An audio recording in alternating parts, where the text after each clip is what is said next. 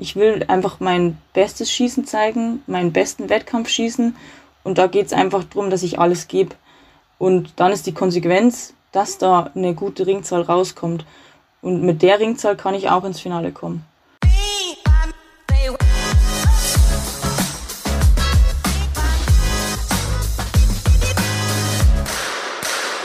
Treffer, Treffer, Treffer, Gold! Und damit herzlich willkommen bei Volltreffer, dem Podcast des Deutschen Schützenbundes.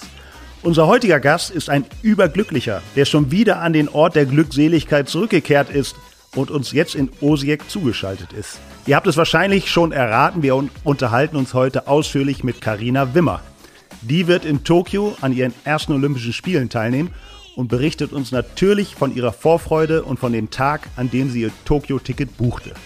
Und natürlich gibt es auch Weggefährten, die Fragen stellen und Karina somit auch außerhalb der Schießhalle etwas vorstellen. Der Podcast ist ab sofort auf allen Podcast-Plattformen wie Apple Podcast, Google Podcast, Spotify und mehr zu finden.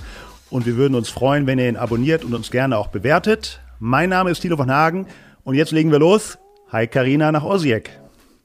Hi Thilo, freut mich dabei zu sein. Uns natürlich auch. Wie eingangs gesagt, du bist jetzt wieder in Osijek. Sag kurz, warum du schon wieder in Kroatien bist oder hast du den Ort des Triumphes bei der EM gar nicht mehr verlassen? Also tatsächlich bin ich gerade nicht mehr in Osijek. Ähm, ich bin schon wieder daheim, Ach. weil ich nur Luftpistole geschossen habe. Ähm, aber ich war bis gestern in Osijek für den Weltcup. Genau, da bin ich auch gestartet und es war relativ erfolgreich, würde ich sagen. Ja, erzähl mal, wie erfolgreich war das denn? Ähm, also beim Einzelkampf konnte ich mich wieder knapp ins Finale schießen als Achte. Ähm, es war ein Ring unter meiner EM-Leistung, aber ich war trotzdem zufrieden mit, mit meiner Arbeit, wie ich gemacht habe im Wettkampf. Und dann äh, hat es gereicht für Silber. Jetzt habe ich noch eine Weltcup-Silbermedaille in der Tasche. Und eigentlich eine doppelte sogar. Ja, genau. Wir haben äh, mit dem Team, mit ähm, Andrea und Sandra, haben wir sogar noch die nächste Silbermedaille geholt. Das war natürlich auch ultra cool, äh, da zu dritt in der Finalhalle zu stehen. Ich kann mir auf jeden Fall vorstellen, dass Osijek ein neuer Lieblingsort für dich ist. Ich will auch gar nicht lange drum herum reden. Erzähle uns vom 25. Mai, dem Tag der Entscheidung. Wie, begann, wie begann der Tag für dich? Hattest du schon das Gefühl, dass es dein Tag wird? Das war der 24. Mai. Ach komm. Aber das ist egal. Ähm, ja, also das, ich glaube, äh, der Tag war, also ich war noch nie so bereit für einen Wettkampf endlich an den Stand zu gehen wie an dem Tag. Ähm, das war schon ein anderes Gefühl, einfach jetzt endlich loslegen zu können, ähm, weil ich vorher alles dafür gemacht habe und äh, mich top gefühlt habe. Und ähm, der Wettkampf an sich war, der war hart. Also ich habe viel gearbeitet und habe es aber taktisch und gedanklich einfach super gemacht.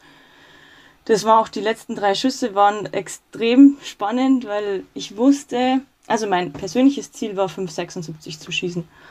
Ähm, das haben wir im Vorfeld einfach so ausgemacht, dass es realistisch ist und ich das wirklich drauf habe.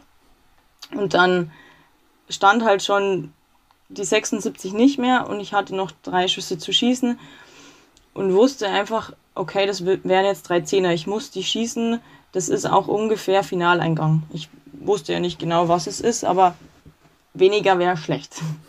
Und, und äh, dann habe ich einfach die letzten nochmal abgesetzt ohne Ende, aber ich, ich wollte einfach die drei Zehner und dann hat das geklappt und ich war einfach so stolz, dann von Stand zu gehen und zu wissen, ich habe es wirklich geschafft. Das war un unendlich cool. Ja. Und dann mit der Euphorie eben ins Finale. Ähm, ich habe mir im Vorhinein nicht überlegt, wie ich das Finale schießen werde, wenn ich reinkomme. Und dann musste ich natürlich erstmal Reset, also den Reset-Knopf drücken. Ähm, habe dann ähm, die Moni angerufen. Die war ja noch daheim, die war noch nicht in Osijek erst wollte ich einen Thomas anrufen, um nochmal ein bisschen ein Briefing zu machen und kurz einen Crashkurs. Den Mann ähm, von der ähm, Moni und Trainer, genau. Genau. genau. Dann wurde es aber die Moni und die hat mir nochmal super Tipps gegeben. Ich war dann total gut eingestellt ähm, und habe das auch echt so durchziehen können im Finale. Und da, das, da bin ich auch echt stolz drauf und da haben wir echt super zusammengearbeitet. Da kommen wir jetzt gleich und gehen da noch näher drauf ein. Ähm, neben dir gab es natürlich noch sieben weitere Finalteilnehmerinnen und zwei ganz besondere, nämlich zwei Konkurrentinnen um den Quotenplatz. Eine aus Aserbaidschan und eine aus Armenien, glaube ich. Ähm, dir war das natürlich auch bewusst, es ging um EM-Medaillen, aber eben auch um diesen einen Quotenplatz für Tokio. Äh, nimm uns da mal in deine Gedankenwelt mit. Also was, was geht da einem im Kopf vor? Also ich muss sagen, im Vorfeld ähm, wusste ich gar nicht, wer den Quotenplatz noch nicht hat. Ich wusste, dass die ähm, Bulgarin, also die Chaika, äh, nicht äh, Bulgarin, aber die Chaika, ähm, dass die noch keinen hatte und noch, ich glaube, zwei andere. Ähm, aber im Prinzip, was soll ich, also damit kann ich eigentlich nichts anfangen mit der Info, also ist es mir eigentlich in dem Moment egal. Ähm, ich will ja einen guten Wettkampf machen und so weit wie möglich nach vorne rutschen. Ähm, genau. Von dem her, ähm, ja, habe ich mich gar nicht so auf das fokussiert, ähm, sondern mehr eben auf mich. Ich war wirklich komplett bei mir, ähm, habe auch gar nicht so wirklich mitbekommen, auf welcher Pla Platzierung ich gerade bin, sondern nur, falle ich raus oder nicht. Also ich wollte nur auf diese Ansagen hören. Ähm, und ich glaube, das war dann auch der Schlüssel dazu, dass ich so weit nach vorne gerutscht bin ähm, weil ich mich einfach nicht rausbringen habe lassen, was mal normal, also mir passiert es oft im Finale, dass ich zu sehr im Außen bin, wo stehe ich gerade, wer ist vor mir, wie viele Ringe brauche ich ähm, und dann ist man ja gar nicht mehr so bei seinem Schuss in dem Moment und das habe ich diesmal einfach anders gemacht, dank auch der Moni und ihren Tipp. Ähm, ja, und das hat funktioniert. Man muss ja sagen, es war, glaube ich, dein erstes Finale im Erwachsenenbereich. Mhm, oder? Ja. Ähm, Und der Start äh, lief ja sehr gut. Mit deinen ersten Serien warst du ja gleich vorne dabei. Das muss ja da dann auch Sicherheit geben, oder nicht? Ja, also das, das war mir auch bewusst, dass das jetzt schon mal die ersten fünf Schuss top waren und ich mich da bestimmt gut platziert habe. Ähm, das gibt schon Sicherheit, aber eigentlich ist man so nervös, dass man da jetzt sich nicht auf so einer ähm, sich nicht ausruht, sondern einfach jeden Schuss für sich nimmt und ähm, ja, da sich gut fokussiert. Ist man denn eigentlich so im Tunnel, dermaßen im Tunnel? Ähm, oder könntest du jetzt sagen, okay, der elfte Schuss im EM-Finale war das und das? Kannst du dich an jeden Schuss erinnern oder nicht?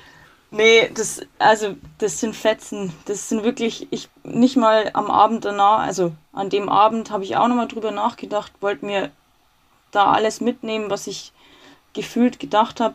Und ich habe auch gemerkt, das sind einzelne Momente, Bilder, die ich noch habe, die extrem intensiv waren, aber ich könnte dir nicht sagen, was der elfte Schuss war. Also, nee, vielleicht wenn ich es lese und sage, ach ja, das war so und so, aber wenig. Es ja. ist wirklich ein bisschen wie im Film. Äh, ein schöner Film auf jeden Fall. Ja. Zurück zum Wettkampf.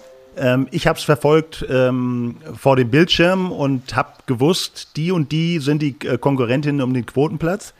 Die erste hat sich dann relativ schnell verabschiedet, die zweite war ein bisschen hartnäckiger. Ihr kennt ja auch das Tableau und wisst, wer Gegner ist, wie der Vorsprung oder Rückstand lautet. Oder ähm, blendest du das total aus, konzentrierst du dich nur auf dich oder weißt du schon, okay, ich habe jetzt zwei Ringe Vorsprung vor der oder muss noch das und das aufholen? Also, wie gesagt, in dem Finale habe ich wirklich keine Ahnung gehabt, wo ich stehe. Ähm, ich wollte es bewusst ausblenden. Ähm, also wenn ich jetzt mal drauf eingehe, der Tipp von der Moni war, dass ich im Finale, also ich habe ihr vorher gesagt, ich glaube, ich will nicht wissen, wo ich stehe, ich will einfach nur Schuss für Schuss schießen, wie mache ich das? Und dann hat sie gesagt, ähm, wenn du wirklich nicht draufschauen willst, bleib bei dir und summ irgendein Lied. Und das habe ich dann gemacht und das Was hast du so gesund? Gut, ähm, Lift You Up von Jean Koch. Also weil es einfach vom, das ist eins von meiner Lieblingslieder. Ich höre das in jeder Vorbereitung. Es gibt mir einfach ein gutes Gefühl. Ja, lift you up.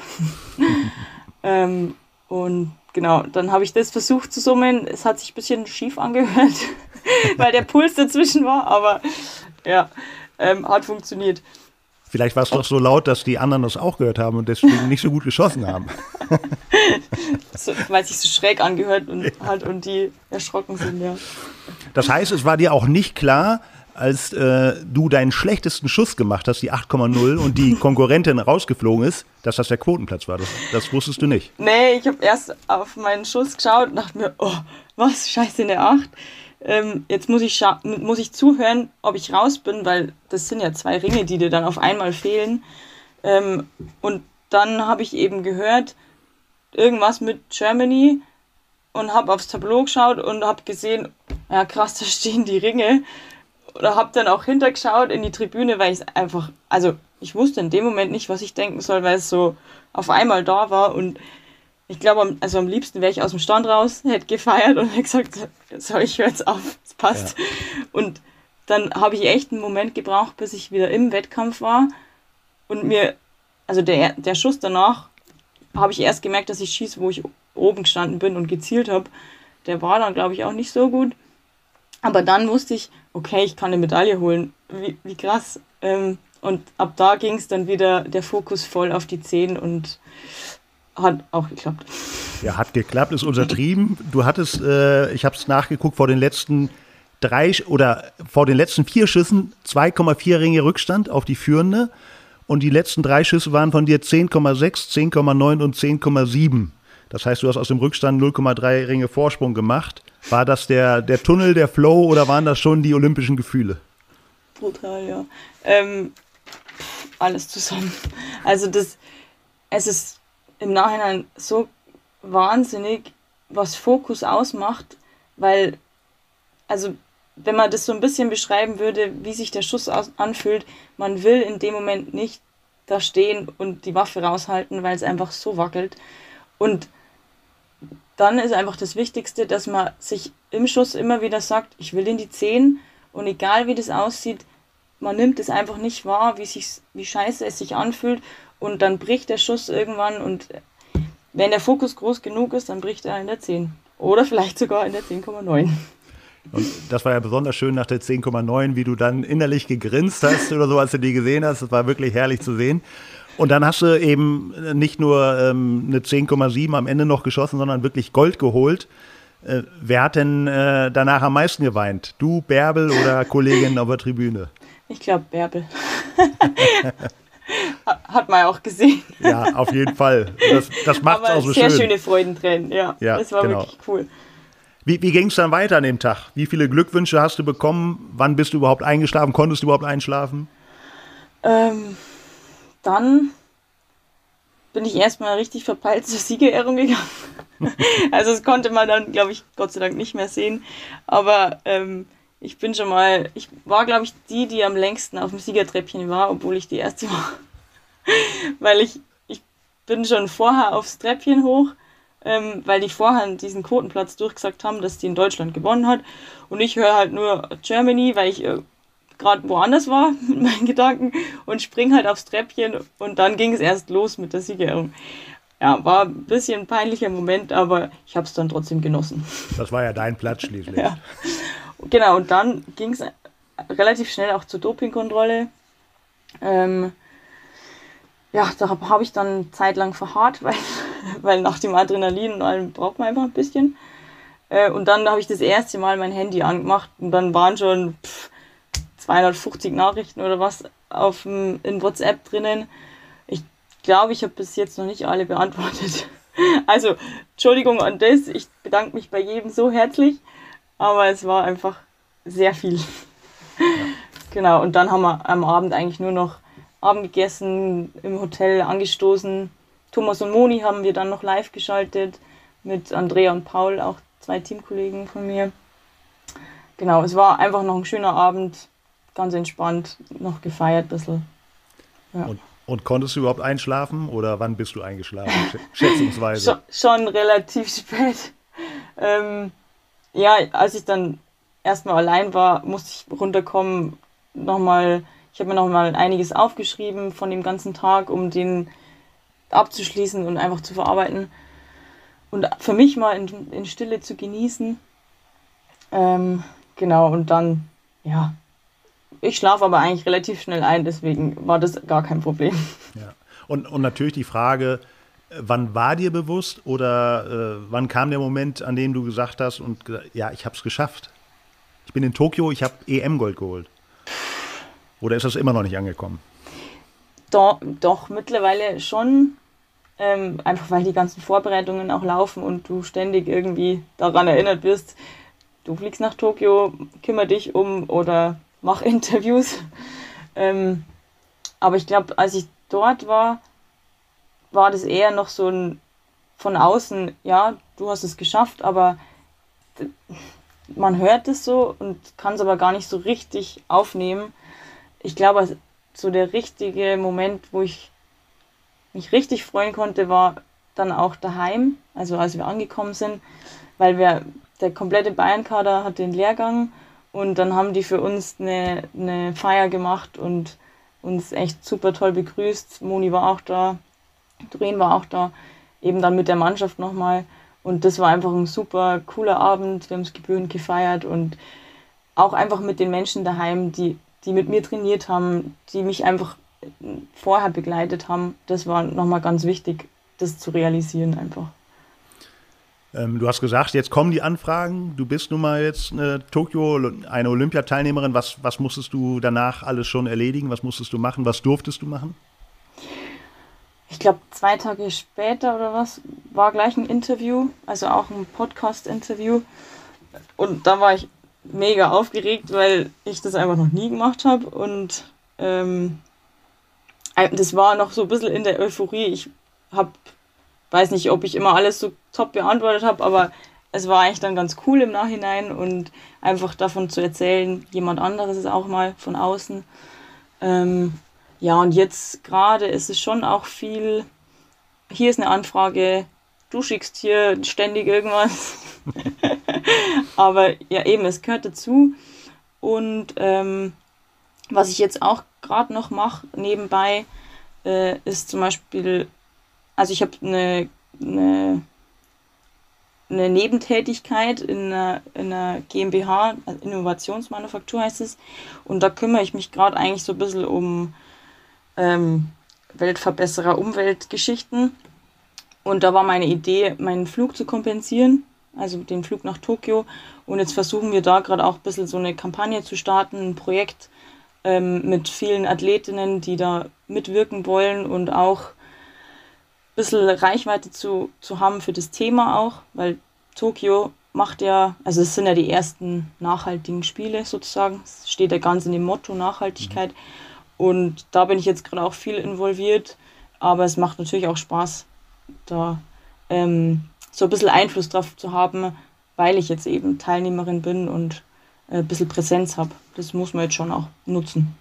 Gibt es da schon die ersten Ideen, von denen du erzählen kannst? wie du das oder wie ihr das kompensieren wollt?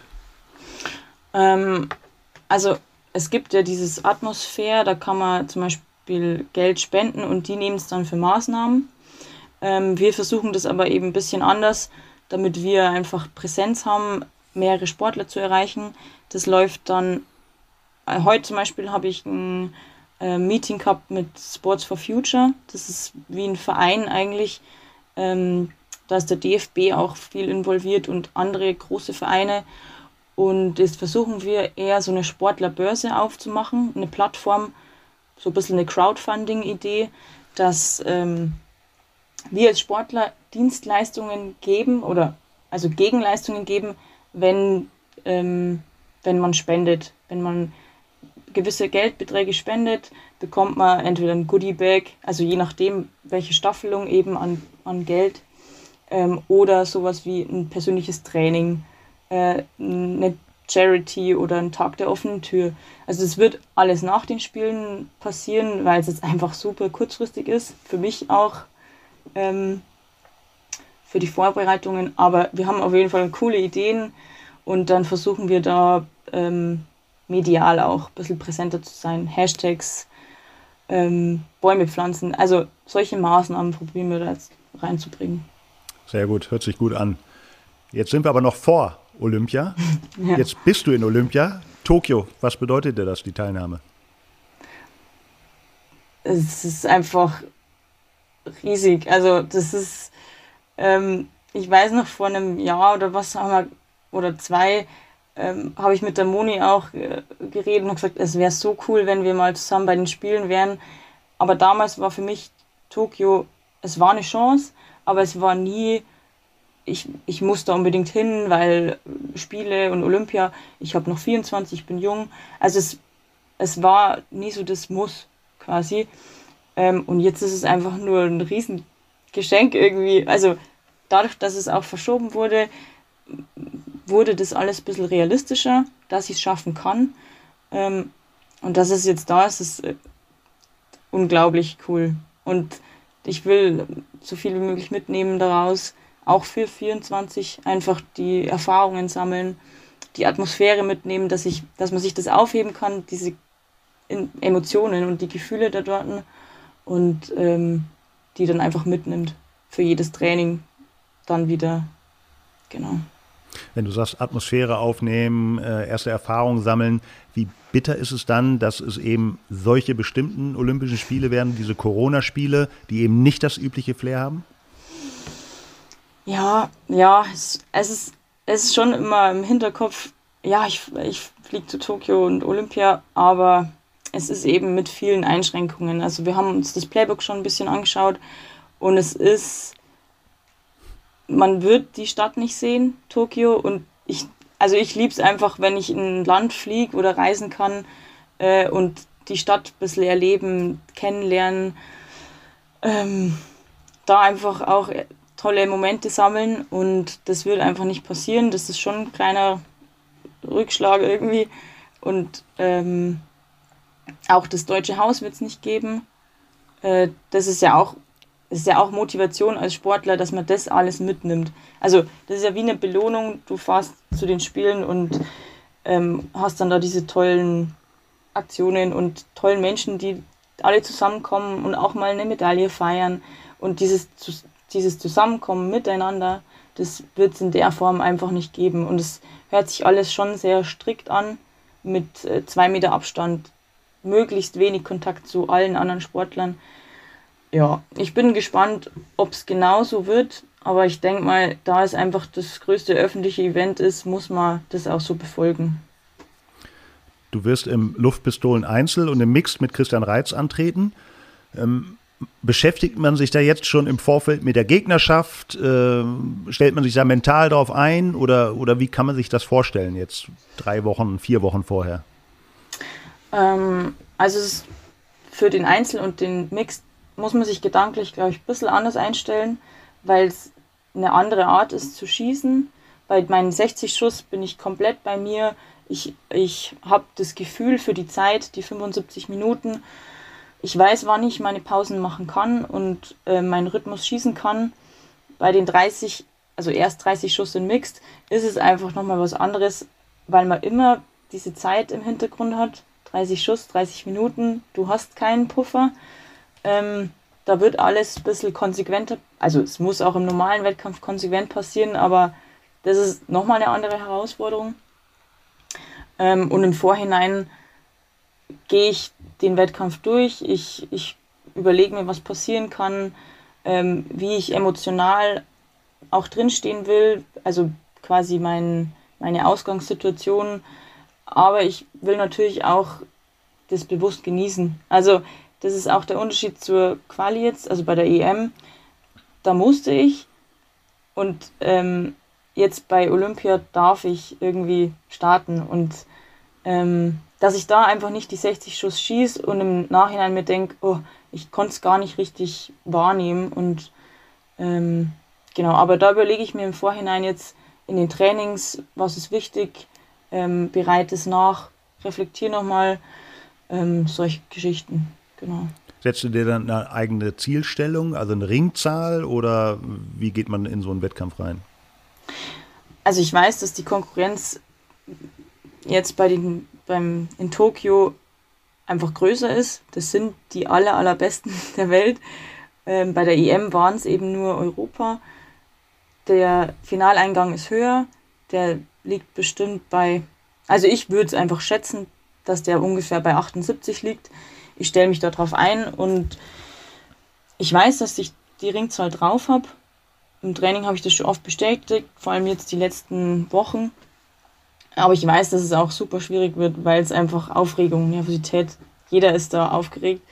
Ähm, aber mein Ziel ist schon, dass ich also mein Ziel ist eigentlich jetzt mit meinem Zustand aktuell, ich will einfach mein bestes Schießen zeigen, meinen besten Wettkampf schießen und da geht es einfach darum, dass ich alles gebe. Und dann ist die Konsequenz, dass da eine gute Ringzahl rauskommt. Und mit der Ringzahl kann ich auch ins Finale kommen.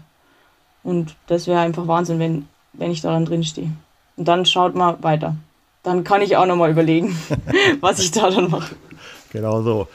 Kommen wir mal ähm, zu deinen Anfängen deiner Karriere. Du warst, jetzt bist du ganz oben, fast ganz oben, aber natürlich warst du da nicht äh, immer. Wie bist du denn überhaupt zum Skisport gekommen? Ähm, also ich habe schon mit zehn angefangen. Ähm, mit meiner Zwillingsschwester, mit der Bianca. Mit der habe ich ja alles zusammen gemacht, also auch Schießen angefangen. Ähm, und eigentlich dazu gekommen, so richtig auf freiwilliger Basis war das nicht, weil unsere Mama ähm, hat, also ist einfach Schützin seit vielen, vielen Jahren. Ähm, die hat es eigentlich begonnen durch meinen Opa. Und ähm, das, also unser Schießstand, unser Heimstand, unser erster, ist äh, eigentlich 40 Kilometer von daheim weg, eher bei meinem Opa in der Nähe oder bei meinen Großeltern. Und dann war es eben so, wenn sie hinfährt, müssen wir auch mit. ähm, und dann waren wir halt am Schießstand und äh, mit zehn Jahren haben wir dann einfach uns auch selber hingestanden und geschossen und nicht nur daneben gesessen und gewartet, bis sie fertig ist. Und dann hat es uns eigentlich echt Spaß gemacht, vor allem weil wir zu zweit waren. Und dann hat uns unsere Mutter auch trainiert, ähm, bestimmt drei, vier Jahre, äh, bis wir dann eben Sichtung, Bayern-Kader, den ganzen Weg, den man dann so geht, eben, genau. Verbringt ihr denn heute auch noch gemeinsam Zeit am Skistand? Also das heißt mit Mutter, mit Schwester? Äh, also so, so richtig gemeinsam, dass wir jetzt miteinander trainieren, nicht, aber wir sind oft in Hochbrück zusammen, weil äh, meine Mama jetzt seit einem Jahr circa äh, Landestrainerin ist in Bayern und Bianca ist auch ähm, ehrenamtlich, glaube ich, ähm, auch Bayern-Kader-Trainerin. Also wir verbringen jetzt auch wieder relativ viel Zeit zusammen am Schießstand. Schön. Zumindest in der Schießhalle. Ja. Dass du oben angekommen bist, hast du deiner Schwester Bianca unter anderem auch zu verdanken. Die hat nämlich die erste Sprachnachricht, die ich mal hier vorstelle. Okay. Hi Kari, Erzähl doch mal, wieso ich früher von unseren FreundInnen deine Sekretärin genannt wurde. ja. Ähm, ja, also ich würde sagen, auch wenn wir Zwillingsschwestern sind, war sie eher so ein bisschen die ältere, vernünftig, ja, was heißt, nee, nicht vernünftig, aber strukturiertere Person wie ich und hat dann einige Aufgaben für mich übernommen, äh, damit ich meinen anderen Tätigkeiten äh, freien Lauf lassen kann. Also ja, es war einfach in der Schule schon so, dass sie die Hausaufgaben aufgeschrieben hat und ich kam heim und habe gefragt, na, was war auf? Ähm, oder mir irgendwas hinterhergetragen hat. Also, also es hat sich, glaube ich, bis jetzt durchgezogen. ähm, aber es ist natürlich schon besser geworden, seitdem wir ähm, verschiedene Wege gehen. Also ein bisschen unabhängiger voneinander als noch in der Schulzeit.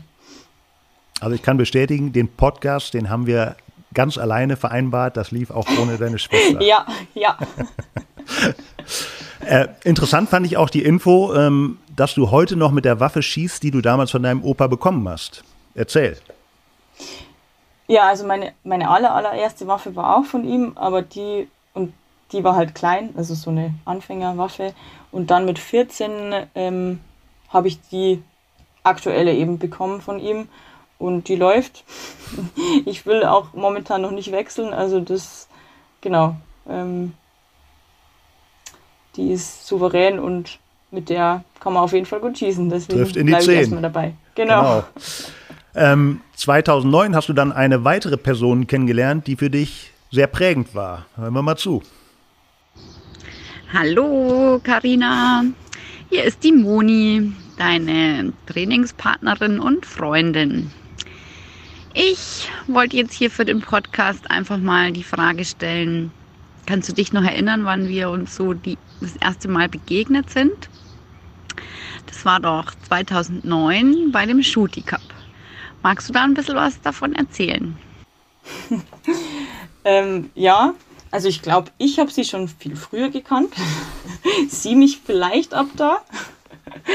ähm, genau, 2009 war echt ein cooles Jahr. Da habe ich einen Tag davor, bin ich äh, deutsche Meisterin geworden, Einzel. Das war, glaube ich, mein letztes Schülerjahr. Äh, und dann einen Tag danach war eben der Shooty Cup, wo wir sie ausgelost haben. Und dann konnte man da auch noch auf dem Treppchen ganz oben stehen. Das war natürlich mega.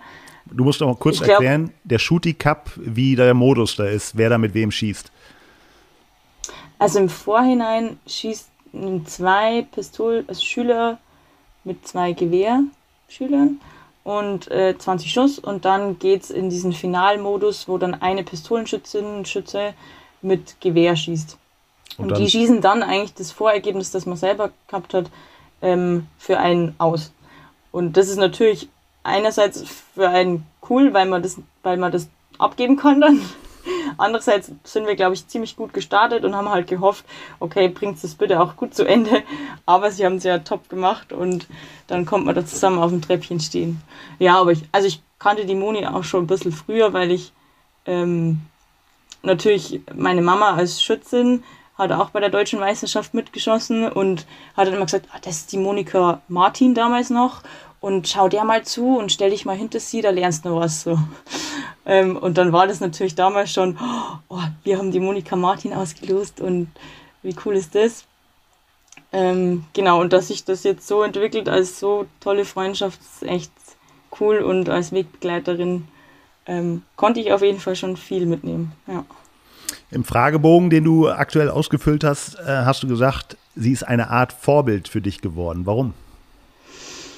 Ja, ähm, also einerseits, weil wir, ich glaube, das passt ganz gut zwischen uns, weil wir uns in manchen Dingen schon recht ähnlich sind, ähm, was so die Unternehmenslust angeht und manchmal auch ein bisschen Verpeiltheit. ähm, und sie ist einfach, also man sieht ihr einfach in jedem Training an, dass sie, obwohl sie sich so viel vornimmt und so viel auch außerhalb vom Schießen hat mit als Mama und äh, sonst noch ihre anderen tausend Sachen, die sie so am Tag macht, hat sie immer den totalen Fokus und die Zielorientiertheit ähm, einfach fürs Schießen und die Leidenschaft auch. Und ich glaube, dadurch ist sie einfach so erfolgreich, auch so konstant in ihrem Schießen. Und das ist einfach da, wo ich hin will und oder weiter auch bleiben will. Und ähm, dadurch ja, ist sie für mich schon ein gutes Vorbild. Und da kann mich auch einfach gut dran halten, weil wir uns da einfach in manchen Dingen ähnlich sind. Sehr schön. Aus dem ersten Kennenlernen ist, wie du gesagt hast, eine Freundschaft geworden und dazu gibt es eine weitere Frage. Hallo Karina, hier ist nochmal die Moni. Und jetzt wollte ich nochmal ein bisschen was erzählt bekommen für alle Zuhörer, wie das denn für dich bei dem Weltcup in Rio war.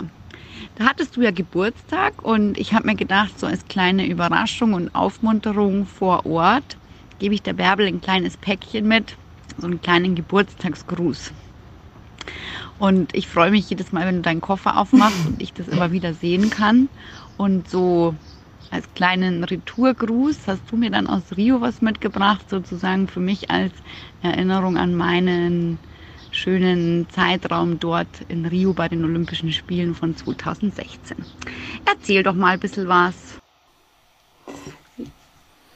Ja, ähm, genau. Bärbel hat mir, glaube ich, hat mir an meinem Geburtstag ein Päckchen überreicht und da war ein ganzer Stapel voll äh, Bilder von uns drin. Also echt schöne Momente, äh, lustige Bilder beim Training ähm, und auch von der EM in Gör ähm, ist ein ganz cooles Foto entstanden, wo wir beide da stehen mit der Medaille und da habe ich eben zwei Fotos rausgepickt und in meinen Waffenkoffer rein und immer wenn ich ihn dann aufmache, freue ich mich eigentlich jedes Mal und muss da ein bisschen mitlachen mit uns auf dem Foto und äh, das gibt mir dann einfach gleich ein super cooles Gefühl für den Wettkampf dann und jetzt bei der EM hat sie mir neue Fotos ausgedruckt, die ich dann in Olympia auf jeden Fall auch in meinem Koffer hängen habe.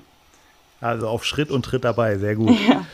Ähm, ohne dir zu nahe zu treten, bis zu diesem Jahr warst du international noch nicht so in Erscheinung getreten. Ich habe gesehen, Platz 5 beim Junioren-Weltcup 2015 in Suhl war das bisherige Top-Ergebnis international. Warum hat es so lange gedauert mit dem Durchbruch? Oder anders gefragt, warum jetzt? Ähm, also ich würde sagen, ich für, ich für mich war, war nie schlecht oder auch so wie es eben aussieht, dass ich eigentlich nirgends war und noch nicht so wirklich die Erfolge hatte. Ich würde sagen, ich war schon bei vielen EMs, als Juniorin schon, als Erwachsene jetzt bloß einmal, aber es, ich habe mich quasi so still entwickelt im Training und das war immer ganz gut, aber mir hat so der Tick gefehlt für einen Wettkampf, dass das einfach auch konstant ist und dass da hohe Ergebnisse rauskommen. Ich glaube, da bin ich mir immer selber ein bisschen im Weg gestanden. Und was vielleicht, also was nicht vielleicht, sondern mit Sicherheit ähm, einfach so ein Wendepunkt auch war, ähm, war letztes Jahr meine Bachelor Bachelorarbeit. Also, dass ich die fertig gemacht habe erstmal und auch mein Thema ähm, ging eigentlich über den Umgang mit Corona in, von Spitzensportlern. Und da habe ich, das war ein Psychologie-Thema. Ähm, und da habe ich mich ganz viel mit äh, der Theorie beschäftigt, Psychologie, Verhalten, Motivation. Und durch das, dass ich mich da so eingelesen habe, habe ich das eigentlich relativ gut ins Schießen auch ummünzen können. Was, was bringt mir eigentlich dieser Content jetzt für mein Schießen? Ne? Und ähm, dann habe ich gemerkt, Visualisierung, was ist das eigentlich in der Theorie genau? Und vieles davon mache ich schon. Aber wie kann ich das noch effektiver für mich nutzen? Und das hat sich dann ähm, einfach gut entwickelt. Ich konnte dann, als ich sie fertig hatte, meine Bachelorarbeit, endlich, ähm, konnte ich mich einfach voll darauf konzentrieren und habe wirklich mit viel gedanklicher Energie auch da im Training das ausprobiert und immer wieder geübt, situatives Training auch. Und ich glaube, das hat mich einfach mental auch stark gemacht und habe mich einfach gut kennengelernt, wie reagiere ich eigentlich in Stresssituationen, äh, immer wieder reflektiert. Und das ist jetzt, glaube ich, so dieses Mühe, was noch gefehlt hat an meinem anderen technischen und sportlichen Training, ähm, um das wirklich umzusetzen. Ja. Ähm, deine Bundestrainerin Barbara Bärbel-Georgi sagt über dich, Karina hat in den letzten drei Jahren eine super Entwicklung genommen. Sie hat wahnsinnig viel Energie und Gedanken in ihr Training gesteckt. Nun fängt es an, sich auszuzahlen. Also das mhm. auch, was du eben so angedeutet hast. Berichte doch mal, wie so deine Trainingswoche aussieht. Viele stellen sich ja einfach so vor, ach, die fahren zum Stand, schießen ein bisschen und fertig. Erzähl doch mal, was wirklich dahinter steckt. Ja, so nach außen hin, glaube ich, wirkt es so, die trainieren ja bloß, also die haben doch eigentlich noch mega viel Zeit so in der Woche, aber gefühlt ist meine Woche eigentlich immer zu kurz, ähm, weil es eben nicht nur am Schießstand ist und ich würde sagen, jetzt auch mit unserer Trainingsgruppe trainieren wir richtig viel und intensiv. Also wir sind da äh, viermal in der Woche oder drei bis viermal in der Woche zusammen, ähm, trainieren dann vormittags drei Stunden, nachmittags drei Stunden am Schießstand und danach noch immer eine Einheit Sport. Und die restlichen drei Tage ähm, verbringe ich dann einfach allein, entweder auch mal mit einem Trockentraining oder Haltetraining oder fahre allein an Schießstand oder es ist Lehrgang. Also wenn gerade nicht Training ist, ist es meistens am Wochenende Lehrgang. Ähm, und so verbringe ich halt auch echt viel Zeit und Gedanken mit Sport. Äh, Ob es jetzt Ausgleichssport ist oder eben noch für spezifisch fürs Schießen. Ich fahre super gern Rennrad, äh, gehe auch mal laufen, ähm, Fitness allgemein. Also mir wird nicht langweilig. Ich, ich schaue halt dann, wie ich das optimieren kann, versuche wieder neue Pläne mir zu schaffen. Äh, und das dauert, braucht man schon Zeit. Ähm, du hast eben schon angedeutet, äh, dass das ähm, Mentale, äh, der Kopf natürlich sehr, sehr entscheidend ist im Skisport. Kann man das irgendwie beziffern, was das für einen Anteil hat? Ich meine, körperlich müsst ihr auch fit sein. So ein 60-Schuss-Wettkampf, der dauert eben auch seine, äh, seine Zeit. Aber ähm, wenn du das gewichten müsstest, das Mentale und das äh, Körperliche, wie, wie würde das ausfallen? Also im, im Training vielleicht mental ähm, vom Fokus und der Aufmerksamkeit her ähm, 70 Prozent. aber im Wettkampf wahrscheinlich zu 90 Prozent. Ähm, weil es eben darum geht, auch diese ganzen Automatismen, die man sich jeden Tag Schuss für Schuss aneignet, ähm, einfach auch umzusetzen. Und da ist einfach der Kopf entscheidend. Da geht es dann darum, dass ich es schaffe, loszulassen in diesem Moment, weil man einfach mit Anspannung versucht, immer alles zu kontrollieren. Es fühlt sich aber schlecht an. Ähm, dann ist man mehr auf, diesen, auf dieser Schiene, ich vermeide jetzt meine Fehler. Und das ist aber komplett die falsche Variante dafür.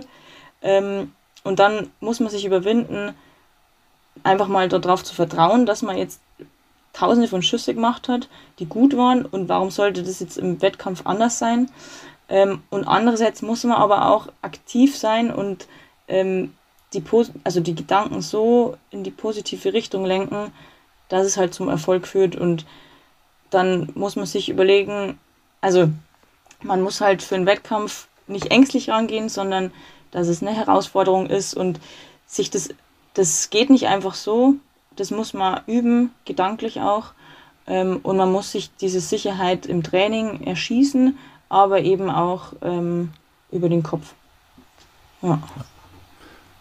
Cut. Wir machen jetzt einen Cut zum Sport. Wir kommen mal zur privaten Karina. Und äh, ich habe dich vor der Aufnahme gebeten, möglichst Hochdeutsch zu sprechen, damit wir dich alle verstehen.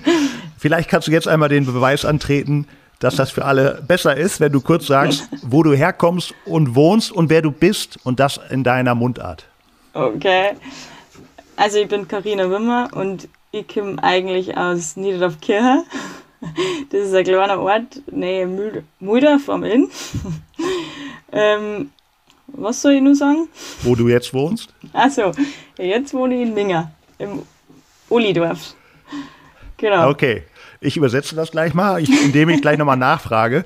Aber Fakt ist, du bist eine echte, waschechte Niederbayerin. Nein. Was, nein? Ich bin aus Oberbayern. Aus Oberbayern, oh Gott, ja. fataler Fehler. Was ist denn typisch für die? Typisch für Oberbayern? Ja. Oder Bayern. Eine Gemütlichkeit, würde ich sagen. ähm, manchmal vielleicht auch eine Wortkargheit. ähm, deswegen fällt es mir vielleicht auch schwierig, dann ins Hochdeutsch zu wechseln. Äh, da muss man sich immer ein bisschen anstrengender artikulieren. Ähm, was ist nur so typisch? Puh. Hm. Kommen wir bestimmt gleich noch drauf. Das Gesellige ja. vielleicht, du bist wahrscheinlich ein geselliger Typ, genau. Äh, du isst vielleicht auch gerne oder kochst sehr gerne. Und vielleicht ist das Bayerische auch der Grund dafür, dass du früher in Olli Kahn-Bettwäsche geschlafen hast. Stimmt das? Ich weiß nicht, ob es wegen FC Bayern war, aber ja, das stimmt, dass ich in Oliver Kahn-Bettwäsche geschlafen habe. Ähm, ja, ähm, ich war echt früher ein Riesenfan, also so mit sieben, acht, neun, zehn, ich, ich weiß gar nicht mehr so genau.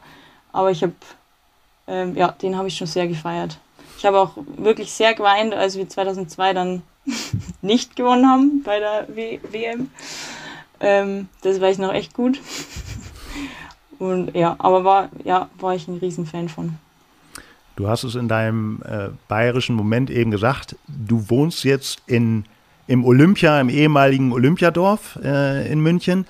Ist das für dich auch äh, daher, dahingehend sehr gut, weil du äh, dicht an, deine, äh, an deinem Sportgelände bist, dass du auch deine Sportarten, die du außerhalb machst, äh, dort ausüben kannst? Was sind die äh, Beweggründe dafür? Ja, genau. Also ursprünglich und deswegen habe ich es gemacht, weil der Olympiastützpunkt ist einfach direkt nebendran.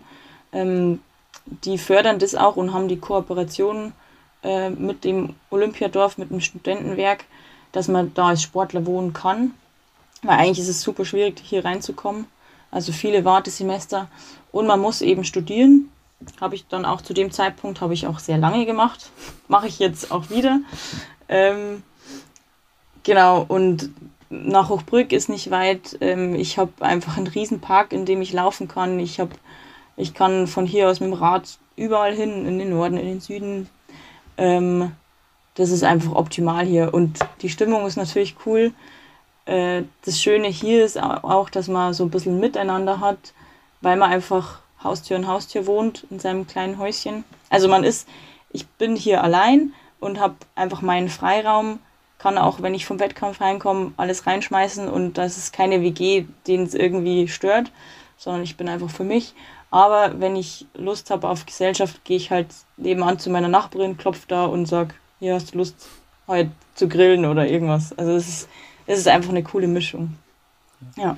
Du hast schon angedeutet, dass du neben dem Skisport viele andere Dinge auch machst. Dazu hat nochmal deine Bundestrainerin eine Frage. Kannst du mal näher darauf eingehen? Hallo Karina, hier ist die Bärbe.